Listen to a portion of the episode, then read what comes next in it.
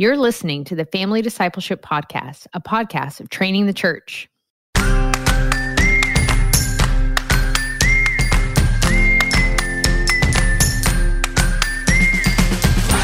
This is Cassie Bryant and Chelsea Griffin. We are honored to be in the presence of true greatness today with theologian Caroline Smiley. That's right, we have a girl squad for today's episode. If you're a man and you're listening, hang in there with us. We promise it'll be worth it. Caroline, we'd love to just introduce you. We have all been together. We've worked together. We've been at church together. You used to be on staff at the Village Church. We worked together in children's ministry, and then you worked for the Institute as a paid professional theologian. And now you're an unpaid professional theologian and an unpaid mother. I hear that's not paying well either. Um, would love to just hear how you're doing. Yeah, I'm doing great. You know, I like to think that I am paid in my job as a mother because I um, charge my husband for, you know, all the childcare. So that works out well. 50% turns out. Oh, Just nice. kidding. Just kidding. I mean, that was a joke. I don't charge him for childcare because what I I'm doing know. is not childcare. It's parenting. You're mothering. It's a it's a more than full time job. It does sometimes feel like childcare. Like just throw Cheerios at him. I remember when Maven was a toddler, I'd give her like a full box of Kleenexes and see how long it would take her to pull all the Kleenexes out, just because I needed her to like stay occupied for a couple minutes. Yeah, trying to navigate like having school deadlines and also toddlers has um, definitely increased my uh, repertoire of what activities will take a really long time and not need mom's assistance. Okay, speaking of school, where are you at school? What are you studying? Tell us more. Yeah, so I'm working on a PhD in New Testament, specifically in Luke, on the infancy narrative. So, really looking at Mary, the mother of Jesus. So, convenient for our topic of theology and motherhood today. Um, and I'm doing that at the University of Aberdeen. So, it is all, which is in Scotland. So, it's all distance and a lot of this kind of thing that's a lot of calls and, and FaceTime, and then a lot of sitting in a library by myself and reading um, and writing. You will surely get to go to Scotland at some point. Well, Lord willing, but the pandemic has really blown up those plans. So hopefully next year it should all be aligned between our policies and their policies and all of that. Yeah. So Well, you know, if you need we'll a see. traveling companion, I'm your girl. so.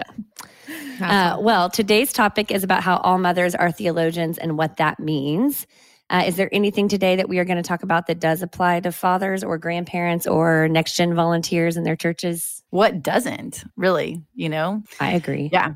So I would say, I think we talk a lot about, or I mean, not we specifically, but like the larger church community can talk a lot about fathers as spiritual leaders. And so I think anytime we're talking about theology, you know, you want to think about that. But I think any of us that are involved with children on a daily basis have a huge role of spiritual leadership in your home. So I think a lot of what I'm excited to talk about is sort of the theology of that. And um, yeah, there's a lot of Cheerios and a lot of throwing goldfish at them and stuff, but there's also a lot of just thinking about God's purposes, even in those moments, you know, and that applies to Mhm. all of us, whoever is with the Yeah. kids at any point in time. You could be a nanny. This applies to you too. Yeah, Sure. that's so Abs- good.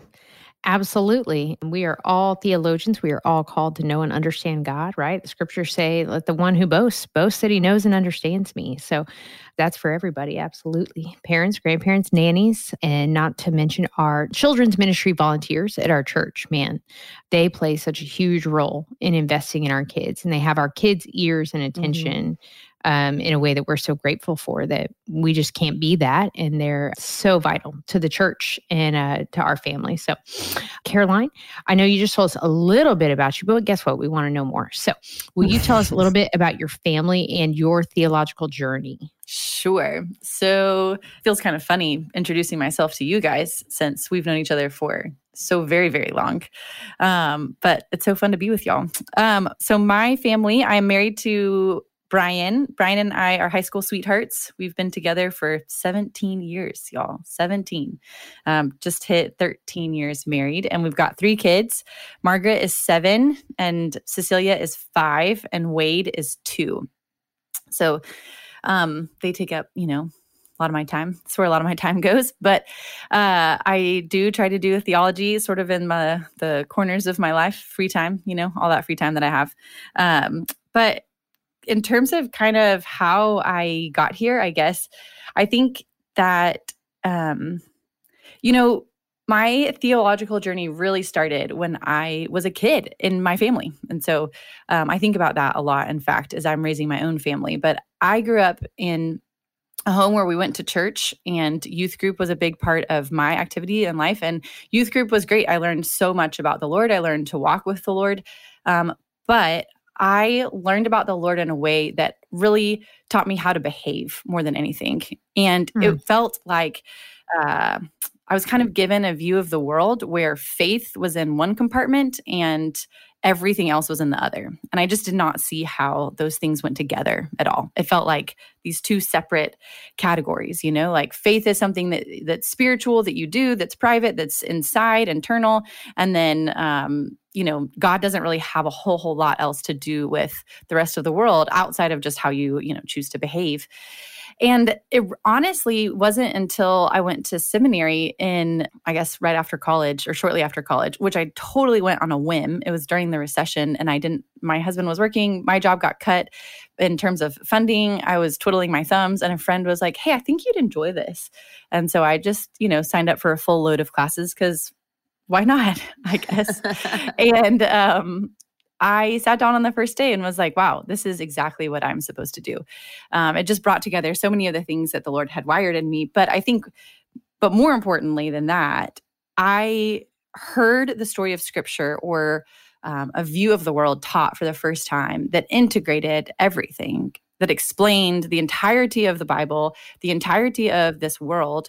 And I found myself just um, with my mind blown. And I understood myself and the Lord and my role in the world um, in a totally different way. And it just so drastically changed my view of God, my um, worship of Him, that I wanted to be able to help other people have that same experience and understand that. And for me, a lot of that had to do with sort of how I grew up and the story of God that I I heard from a young age. And so I started working in children's ministry. My first job in ministry, little fun fact, was working for Cassie Bryant um, which is funny. And um, you're still the best hire I've ever made. and I'm just like so sad we don't work together anymore. And I was for the record, ago. you didn't work for me long before you really like rose to the top. So I don't know about that, but anyway, so I started working in children's ministry. Um, for a whole lot of reasons, but I was a little bit skeptical about it, to be honest, at first.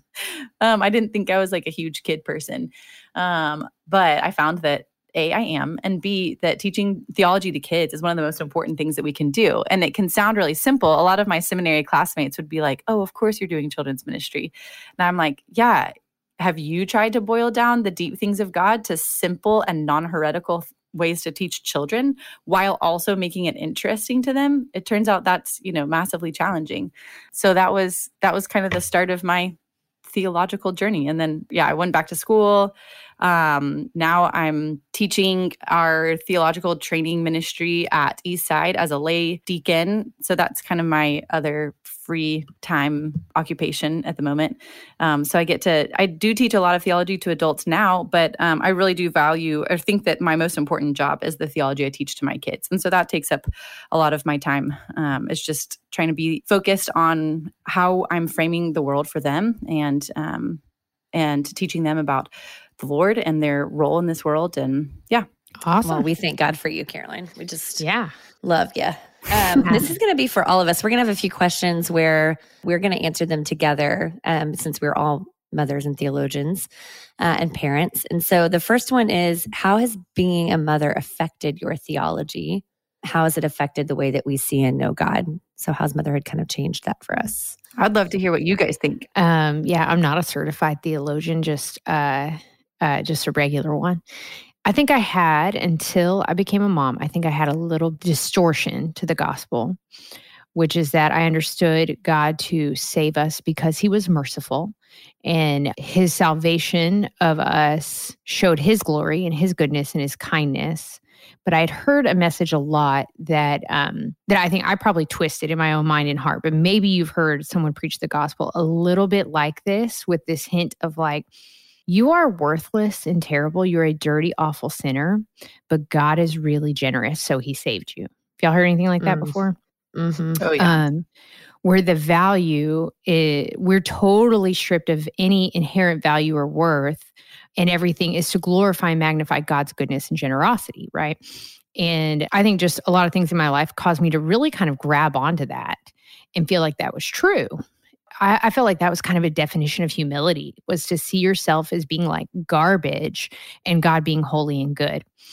And um, that really puts a cap on how much you can love God, by the way, mm. is thinking of yourself being made by Him and made in His image and yet somehow worthless and a piece of garbage, right? Um, but uh, yeah, I think some things were just kind of mixed up for me. And I think it wasn't really until I had something as tangible as a newborn baby boy mm. to love and to care for and to provide for. And I slowly came to realize that I was believing things and, and kind of telling myself things that I would never in a million years say to my son. Mm. That I would never say, You don't deserve mm. dinner, mm. but mommy's generous. I don't ever mm. do that. I would never do that. I found out that providing for my children, just, I mean, when they were newborn babies, just going to get them when they're crying in their crib, man, I loved that and to think that I could love dearly and treasure someone um, just because they're mine and never count it against them that they don't exactly contribute, so to speak, right? But they still have value and worth. And so mm-hmm. I feel mm-hmm. like that really helped reframe the gospel for me that um, God loves his children. He really does. I thought that that was maybe general, something I could agree with in a general sense. He loves the world. God so loved the world. But the individual type love that parents have for their children reframed for me the way God must see us and reframed mm-hmm. the gospel that something is only as valuable as the price someone's willing to pay for it. So if Absolutely. God was willing to pay the ultimate price for us mm-hmm. to get us back. The same way, if my children were kidnapped and ransomed, what would I not give to get them back, right? I would give absolutely anything. And in the same way, the Father values us and loves us and treasures us. And He wants us to be in relationship with Him. In order to do that, He had to do something about the sin that was separating us. And so, all that just made a lot more sense to me. And really, honestly, it just made me love and worship and treasure God the Father so much more than just thinking that I was a worthless piece mm. of garbage that he mercifully saved. So that that really was a big turn for me, honestly. I love that. I got chills because I, I remember feeling so similarly, just that delight, the delight that we have in our children and how that's how he sees us. And there's just so much joy and like, and I think also the other thing that changed almost instantly, I remember the very first night we brought our oldest home and she was sitting in my lap. And I just remember this eternal perspective kind of clicked into view of just like, the hope that I had for our our eternal relationship that she would know and profess faith and um, that someday we'd be sisters in Christ and his presence for all of eternity. You know, it's like yeah. they're just it kind of all, you know, just shifted into focus a little bit more clearly. And all the things that didn't really matter, I think kind of just melted away. Now, of course, those things t- tend to creep back in and, you know, our flesh kind of likes to grab onto those like temporal things and the things that we want to make much of today and this year and in the next 20 or 30 years or whatever it is. But um, that kind of eternal perspective when there, I mean, all of a sudden there's this new person in the room, like this miracle, you know, of life. And, and there's that they have this soul and it's just amazing. It's just so incredible. And so I feel like my, my view of all of that just got so much bigger and then the idea that like our god our creator our heavenly father delights in us the way that we delight in our children and and I'm just so glad he's you know more long suffering and slower to anger than I am uh, mm-hmm. uh, for sure. And so I think that's the other thing is like thinking about his attributes and how I aspire and want to be you know more like him um, in the way that I parent so that I can you know be a tangible um, just picture to our kids of what he's like you know? You said it so well. There's there's very little to add. I i definitely think that um, it was so interesting to have all of these sort of theological categories for god's love and ways to talk about it or to describe um, academic terms you know? And then like in particular as chelsea was saying to experience that was so um, perspective shifting to really understand how much god loves us and that he gave us parenting and parent child relationships as a way to communicate to us the love that he has for us. Mm. That this is not, he's not fitting things together. He designed parenthood as a way to explain the love that he has for us, among other things. But I think that um, that was uh, truly mind blowing to understand and to experience um, the love that you have for a child, and then to recognize that the Father loves you specifically even more. Mm-hmm. Uh, but I think the other thing too that I thought about a lot. Um, I think a lot about the idea of participating with God. I think that was one of the things that really was a huge change in perspective for me in seminary was understanding that the kingdom of God is certainly not yet, but it also is already here. And so we have a real role in carrying out that kingdom of God. And um, what does it mean to participate with God and how, you know, to walk mm-hmm. in the good works that He has prepared before us? And so then when I'm looking at my children and they want to help, you know, they really want to do things. And the way that I get so worked up about um, am I doing things right for the Lord? What does the Lord think about all of the things that I'm doing? Or, you know, kind of, uh, I can get up in my head about the, the Christian works, you know, the works of our life. But then when I look at how I think about my children, when they are doing things for me or participating with me, I don't care if they are perfect. I don't care mm-hmm. if they are achieving at a high level, I'm just so delighted that they are mm. participating mm. with me. They're coming alongside me. Um, you know, you think about when a baby is first learning to walk and you cheer like you've never cheered before after they take mm-hmm. two steps and then fall down. And I think, oh, wow, that's how the Lord is looking at us and our contributions to the kingdom. He's not saying, well, you know, your form was kind of off on that. So I'm not going to give you another shot. Like he picks mm-hmm. you back mm-hmm. up and he says, great job. You know, keep going. We're going to, you know, we're going to, we're going to, we're going to figure this out. You're eventually going to walk and then you're going to run. And I think it's changed a lot of my perspective. Um, and taken away some of my anxieties of um, participating in the kingdom um, and doing kind of the the Christian work, which is great because in parent, you know, I think one of the biggest ways in which we participate in the kingdom as moms or parents, caregivers in any form is with our children. But man, do I feel like I fall on my face a lot, just like a little mm-hmm. baby, you know, and just remembering that the Lord is not saying, well, you really messed it up this time. But he's cheering me along for the, you know, couple of baby steps I took in terms of you know, doing mm-hmm. this parenting thing well or whatever. Yeah, for sure. Okay. Um, how does the gospel shape the way we view our challenges as parents? The things that are like on our hard days and the things that we come up against that are just very challenging. Parenting is not an easy task. It's one of the hardest things. You know, we tell our kids often God's gifts are both good and hard you know, some of his best gifts. You know, marriage is good and hard. Parenting is good and hard. Stewardship, stewarding his gifts are good and hard. So, all that to say, what about the gospel shapes um, the way that you kind of face those challenges? I think one of the low hanging fruits is recognizing that the gospel is both already and not yet. It's once and ongoing.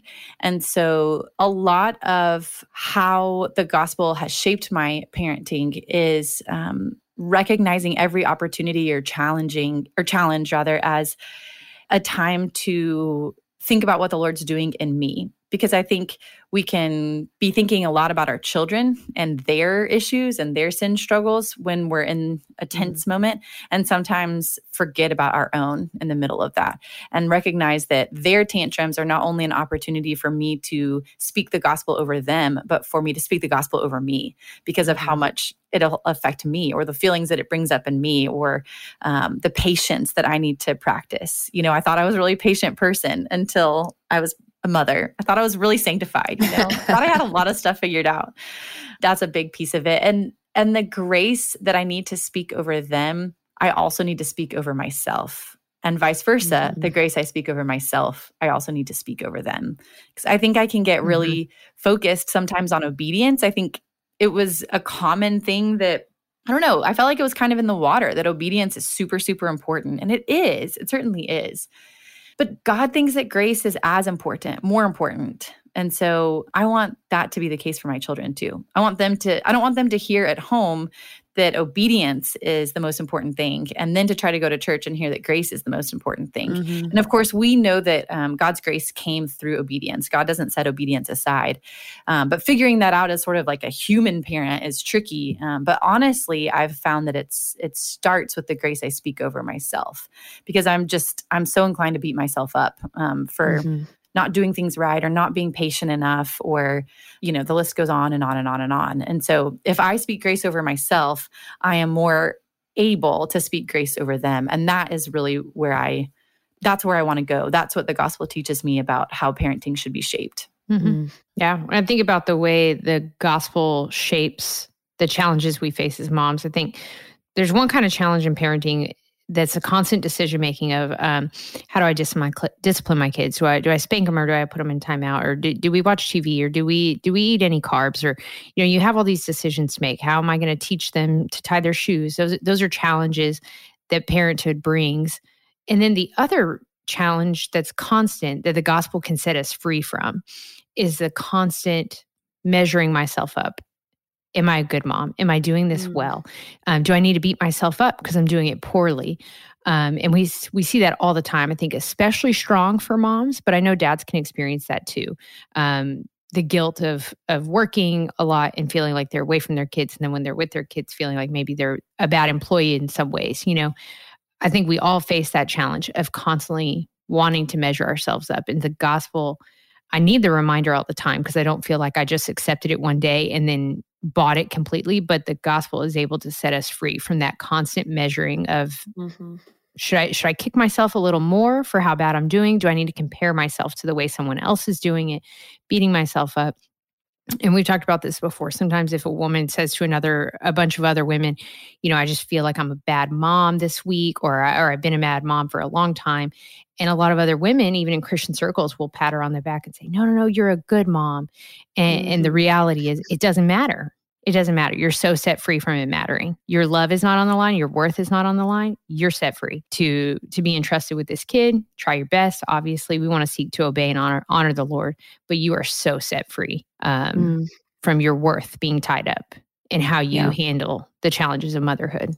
What comes to mind to me is like uh, the gospel means we can ask for forgiveness, and so like we get to model something for our kids that you know unbelieving parents maybe are not as prone or as quick to model. And I know that even for my generation um, growing up, I don't have a lot of friends or even myself that remember our, our parents apologizing or asking for forgiveness or modeling kind of that, even asking God for forgiveness. And so, and we've talked about this before on the podcast about repenting and doing that in front of our children so they can see because kids are so good at like sniffing out any hypocrisy or like mismatched values with what we say we believe, but what, you know, how our lives are actually being lived out. And so to get to model forgiveness, both by asking them to forgive us when we're wrong, but also inviting them to ask us for forgiveness and letting them know that we will forgive them and and also to to be asking God for forgiveness that that is offered to us because of Christ. We can forgive one another because Christ has forgiven us and and I just think that is I mean, as a sinner who is doing her best as a parent, I think asking for forgiveness and apologizing is probably one of my favorite things the gospel has afforded me. That's a, that's a good word. Hey, friends, it's March, and that means Easter is right around the corner. In fact, Easter is in March this year. It's part of the reason I'm pumped to tell you about one of our sponsors who's got a really special Easter deal. This is a great time to get some new resources to disciple your family. Our friends over at Lithos Kids are having an Easter basket sale. They got the brand new Little Pilgrims Big Journey complete box set. It's now available. Guys, I can't tell you how much I love this resource. If you don't have it, you need to go check it out. Kids and parents have loved reading about Bunyan's beloved tale of Christian and his adventure to follow the king's path to Celestial City. And now you can get all three books in one box set, along with a map, and it comes with a coloring book, and the whole thing is just 60 bucks. You can use the code FAMILY10 to get 10% off your entire order at Lithos Kids right now. So, what a great discipleship opportunity. To find all this, go to lithoskids.com, see all the items in their Easter promo, including their new release, The Parables of Jesus, and the Kingdom of God Bible Storybook. Guys, we love Lithos Kids. You're going to love them too. Go check it out today, lithoskids.com, and remember the promo FAMILY10 to get 10% off your entire order.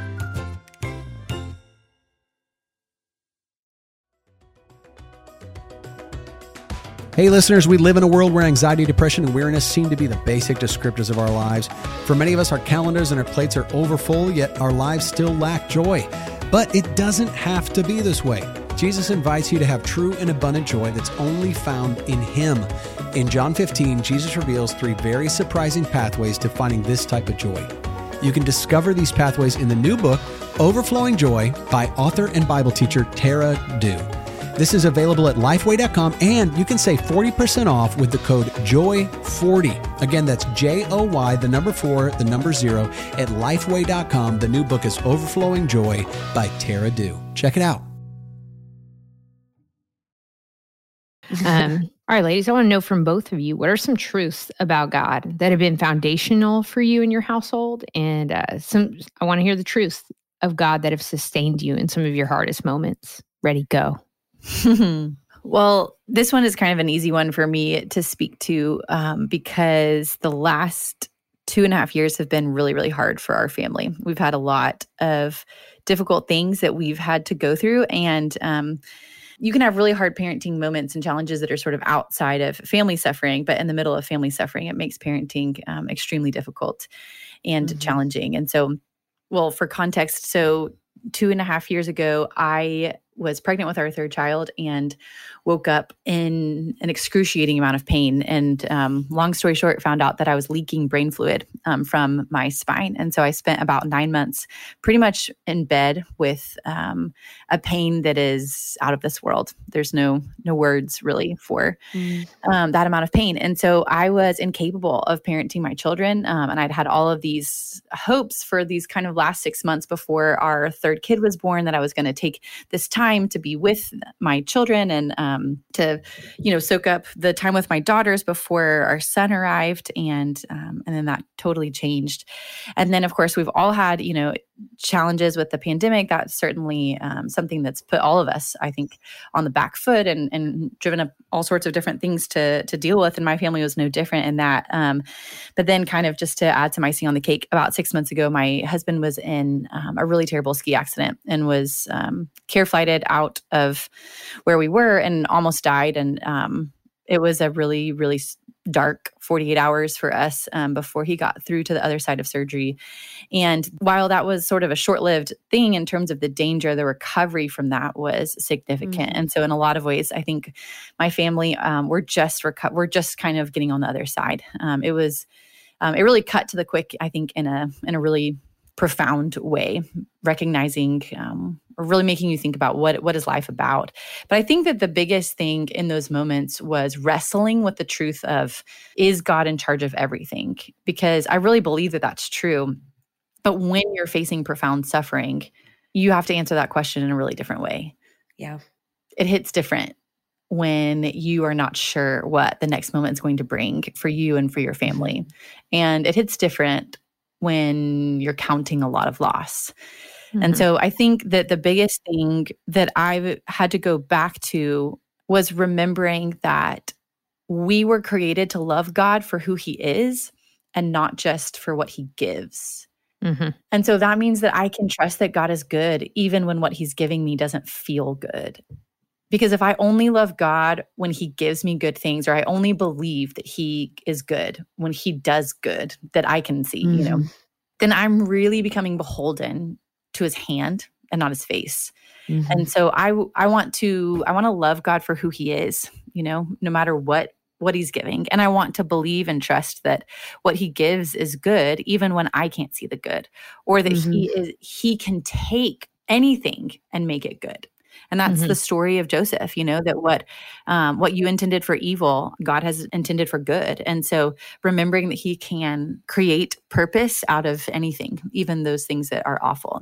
Because true suffering is different in many ways than than trials. Um, you know we, we experience a lot of trials in parenting but when we really come face to face with the senselessness of suffering i think it makes us ask the question of is god in charge of everything and is god good in a different way um, mm-hmm. but at the end of the day he never promises that the fire and the water won't come no he promises the opposite yeah. i mean he like we yeah. teach in kids ministry when we go through the promises curriculum that you know god promises his children will suffer and his love will sustain them and we talk about how yeah.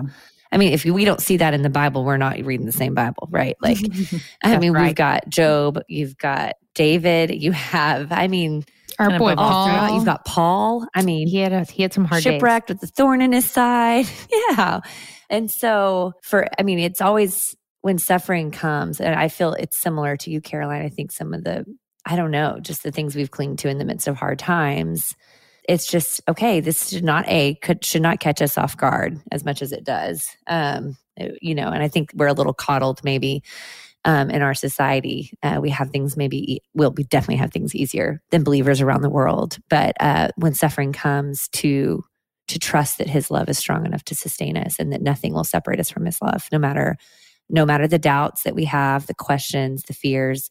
And we think about Job's words and how strong he comes at God with his questions and and how God and his kindness rebukes him and and shows him his love and um, even in the rebuke and and so it's just like I think all that to say one of my favorite things about who God is in the midst of hard times is that he um, I don't have to hide my anger or fear or Mhm. questions from him but he Yeah. can handle it and so we can we can take those to him and you know um and we can put these in the show notes but Beth Bernard, Bethany Bernard or Dillon, I think it's Bernard. Beth, I think she's going by Bernard. Um, on her album, she's got a new album called All My Questions, and it is it kind of walks through the grief of losing her father last year and just her doubts and her questions, struggle with mental health, and it's just so beautiful. And she talks about um, how we just as a church we don't talk enough about doubt or lament and Yeah. suffering and the realities that like God does promise that we will come up against those things and we will lose we will lose things in this life that will be incredibly painful and when that happens we can be prepared to suffer well and so I think that there are deposits we make in in the good seasons uh, where there's plenty the harvest is plenty to prepare us for the really difficult seasons That's good. That's good.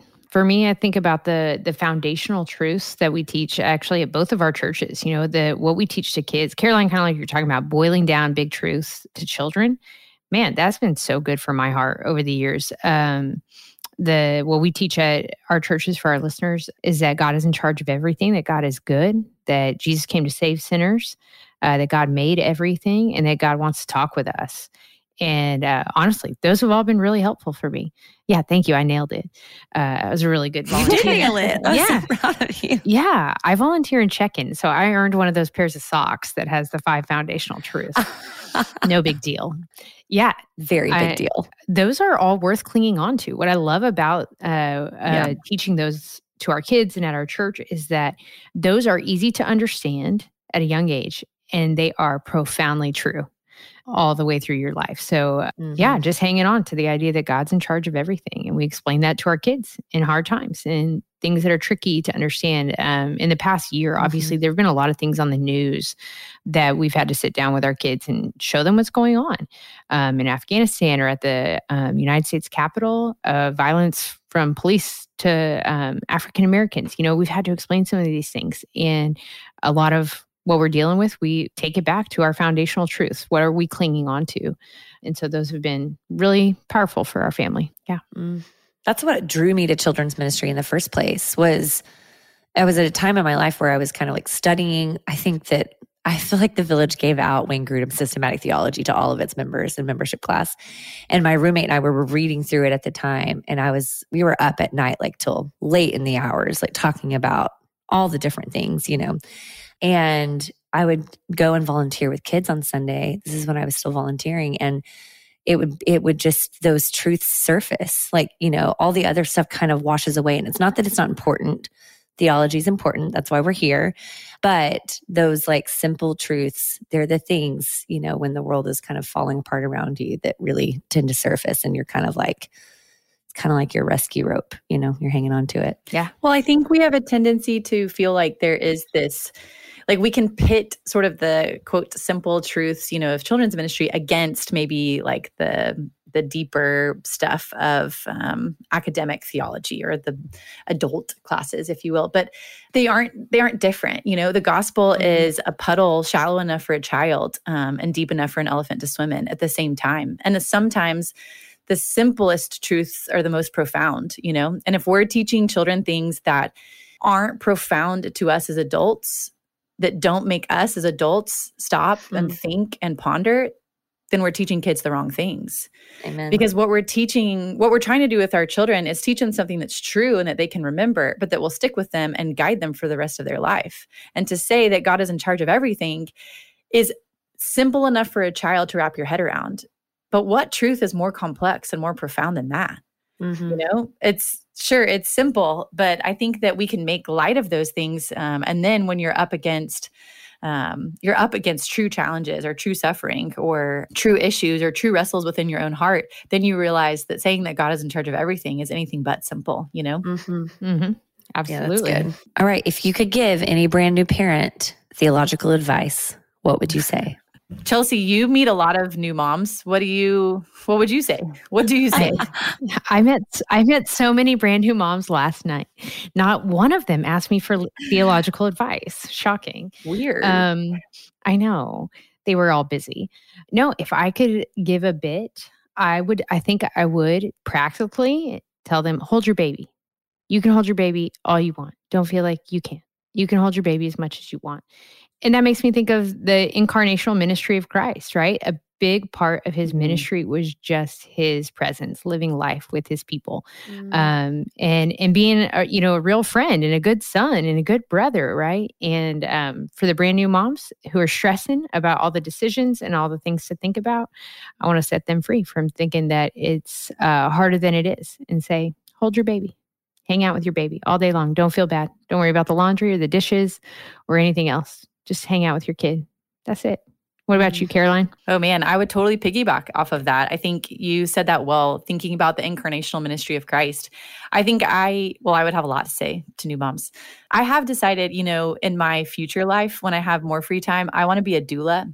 That's my, um, my future goal. Same. But I kind of need to finish this third degree first, you know? Y'all don't really want to be doulas. You just mean that y- you felt like being around for childbirth was breathtaking and it was an adrenaline rush. But trust me, you don't want to be on call for somebody. It could be a 12 hour labor, a 36 hour labor. You don't know that. You know what I mean? Who's going to come relieve you? So Nobody. should I be an L and D nurse so I can clock in and clock out? Is yes, that clock out. yes. some people are crazy, and you got to know that, like, the sun's going to come up and some other nurse is going to come and relieve you.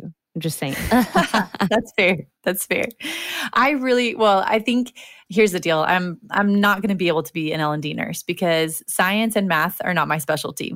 But Hmm. theological sort of counseling and guidance are. But I do agree with you. Maybe we need like a doula system where you can clock in and clock out or tap some maybe me and Cassie We can, can, partner. we can do We'll 12 hour tap out. shifts. Yeah. just go watch is great. exciting videos about childbirth. Get it I, out I actually have done that sometimes. See, I, I there do it do is. that.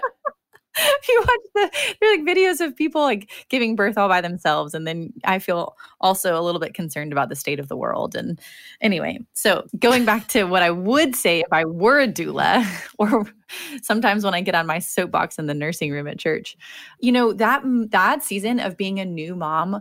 I had already I'd gone to seminary at that point, and so I'd already kind of gone down the theology nerd you know train or whatever. That was that ship had long sailed. I was was full full-fledged uh, theology nerd. But it was such a rich time of seeing god differently and seeing myself differently. And i think the biggest thing that i would encourage women to is the same thing that you just said chelsea that you are embodying christ for this child. And that's a lifelong call. You're embodying christ for this child and that relates to everything about how you treat this child, not just holding them or not just the truths that you teach them, but also holding them and also making peanut butter and jelly sandwiches every single day, forever and ever, and cleaning it up, you know, 500 million times when it's on the floor.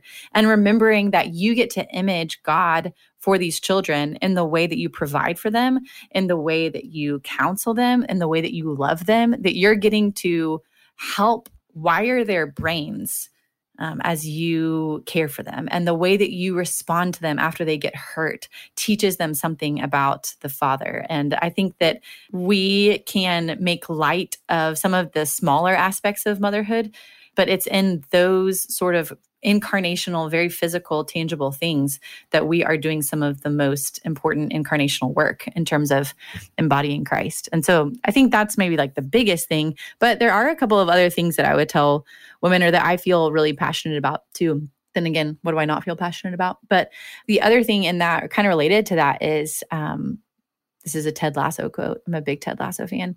Um, be curious, not judgmental. Be curious.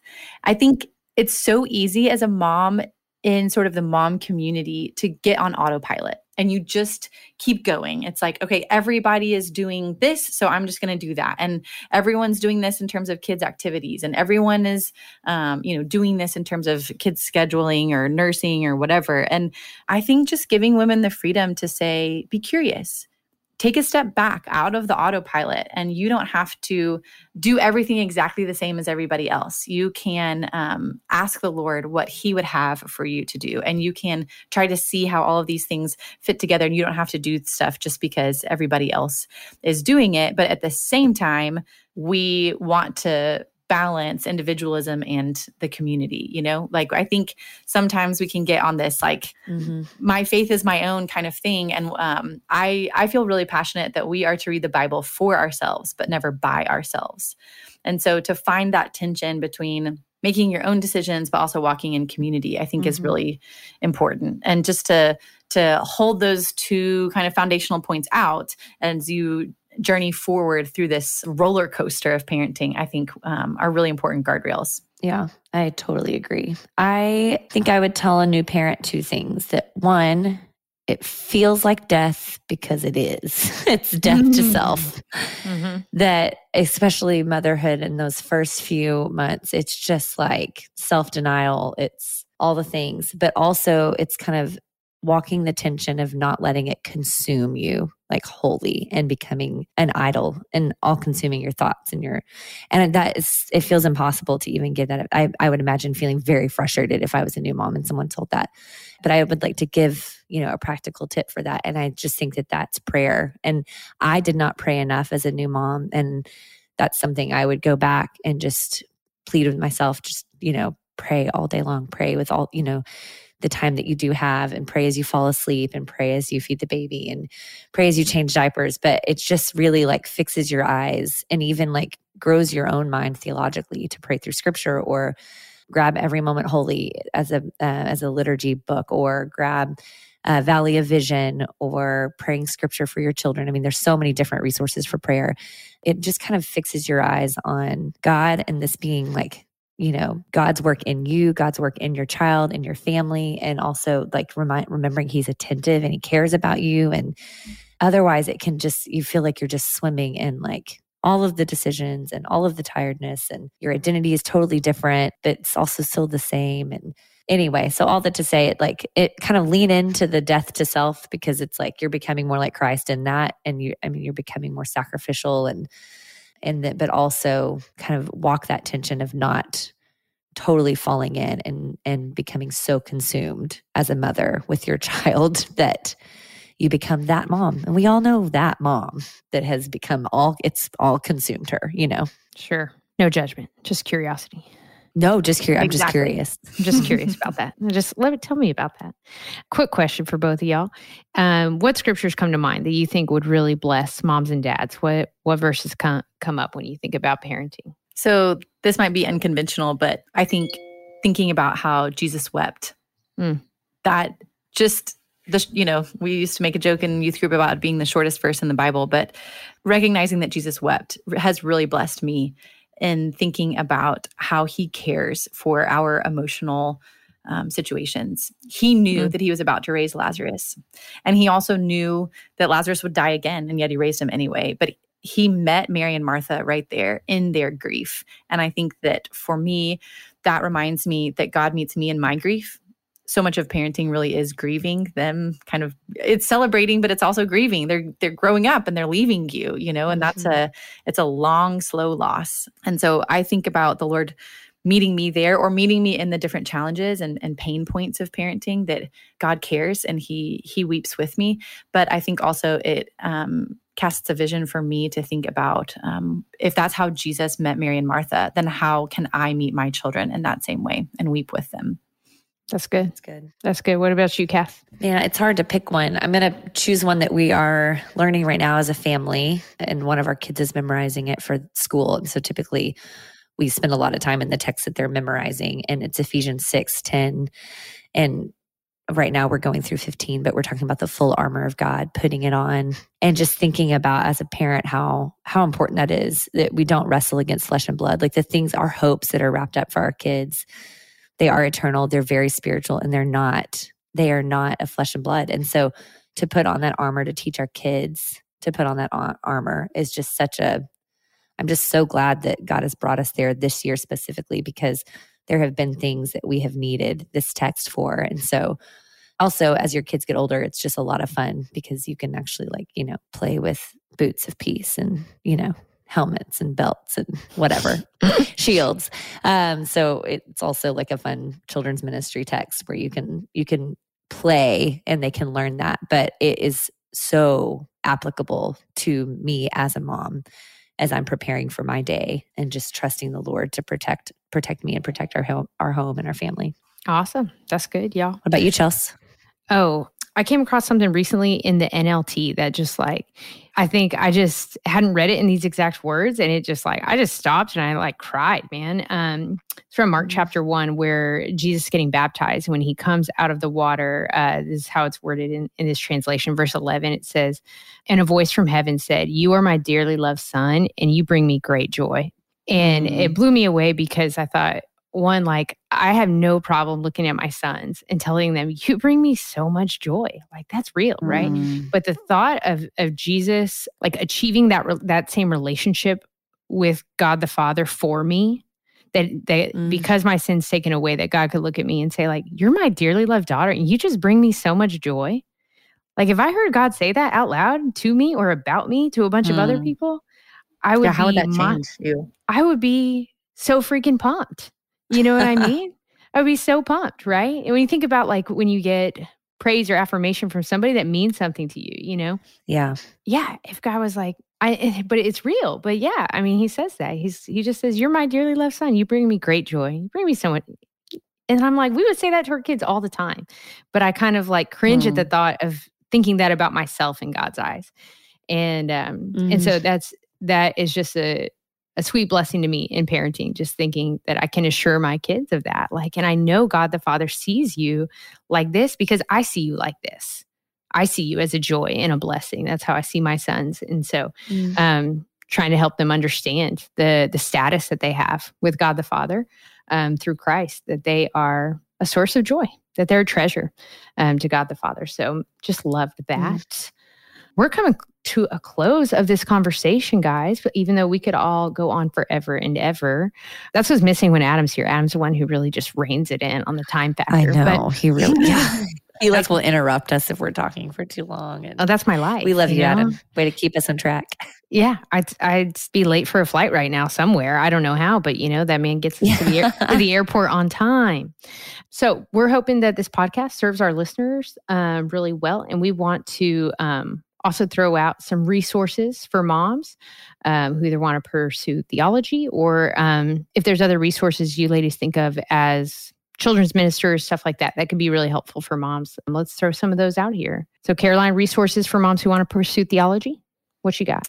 Yeah, I think um, the biggest resource that I would push you to is to involvement in your local church because I think that um, we can read a lot of books, but the thing that's shaped my theology the most is having different opportunities, whether to lead a small group or to teach or to have to just articulate out loud, say something out loud, even if I'm not leading a small group, just being in a small group and being asked a question. I think those things have shaped me more than any particular books. So I would first of all encourage you to take advantage of whatever resources your local church has. And if you happen to be at Eastside and our church, um, I would say, you know, not only do we have Bible study, but we also have Forge. And so I know that um, the Village Church also has different theological training programs. They have the training program. And then um, if your church has something like like that, I think I would encourage you to say, hey, this isn't just, um, you can do this and be a mom um, first and foremost. And then in terms of actual books, you know, there's such a wide range. Um, I would start with books, Jen Wilkin's books. They are fantastic for giving you kind of an entry level framework for thinking about reading scripture theologically. Um, I also like Nancy Guthrie's books. There are, oh, you know, I really love Tish Harrison Warren's um, Liturgy of the Ordinary for thinking about how we embody Christ oh, yeah. in kind of a daily form. And so that one's really mm-hmm. helpful in that sense. And then I think there's some other different kind of you can do like proclaim truth conference i i think really highly of or um, if you want to start moving into some bigger books and depending on what you feel ready for um, drama of scripture is a really important book for helping understand the story of scripture. And um, if you're really ready for kind of a we call them broccoli books you know the books that are, might be challenging but are good for you i cannot recommend enough delighting in the trinity by um, michael reeves. And so oh that's that broccoli? one, well, I don't that's know. A, it depends that's like on... a super. That's an accessible read. I feel like it's short. Well, I just want to be. You know, I don't want to dumb things down, but I also nothing is worse than when someone tells you, "Oh, this book is great," and then you pick it up and you're like, "Holy moly! I'm having to use the dictionary every other." Yeah. Which I you don't have to do with delighting in the Trinity, but um, it's a really fantastic book that will change how you think it about is. God. So those are yeah. a few places to start. And he just came out with a new one uh, about the fear of God Mm, it's got the word tremble in it. I'll have to look it up, but the author's name is Michael Reeves. Uh, so you can just also, I'm sure anything he's written is good. And then Gloria Furman. I love Gloria Furman. Anything she's written on motherhood, I think is beautiful and pastoral. It just has served, it served me really well early in parenting and mothering. And we give her book out, uh, The Labor Labor with Hope book. It's meditations and devotions uh, for pregnancy and then for having a newborn. And she's just great. So anything she's written, I would recommend. Awesome. Thanks, ladies. Well, Caroline, before we let you go, would you mind sharing with us what are the prayers you have for your kids right now? And if our listeners want to pray for Caroline Smiley and her family, what can they ask God for on your behalf? Yeah, thank you. Um, I think the biggest thing that I'm praying for for my kids is emotional regulation. That's something that maybe not just my kids, but also their mother um, is in great need of. But we have we have big feelings in our household, and learning to manage those big feelings is um, a challenge for all of us. So that's kind of the big thing. And then um, one of my kids has a particular challenge, which um, is her story, but it is it's a lot for us to navigate. And so I would just love um, if you wanted to kind of pray for my daughter's particular challenge. That would be really helpful for us. Um, so we we recognize that what what one of us is um, gifted with, even when it's suffering or challenged with, is not just for that one individual in the family, but for the whole mm-hmm. family. And one person's challenge can really, you know, make things heavy and hard for for all of us. So, but above all, yeah, just those big feelings. If prayers, prayers, thoughts, concerns, extra coffee, and uh, advice, that would be great. Uh, well, awesome. we thank God for you, Caroline Smiley. Thanks for hanging out with us this morning. Love y'all. If you want to join the conversation, you can find the Family Discipleship Podcast on social media. Thanks for listening. And if you think it's as important as we do to disciple our families, give us a great review wherever you listen to podcasts and share this episode with one of your friends.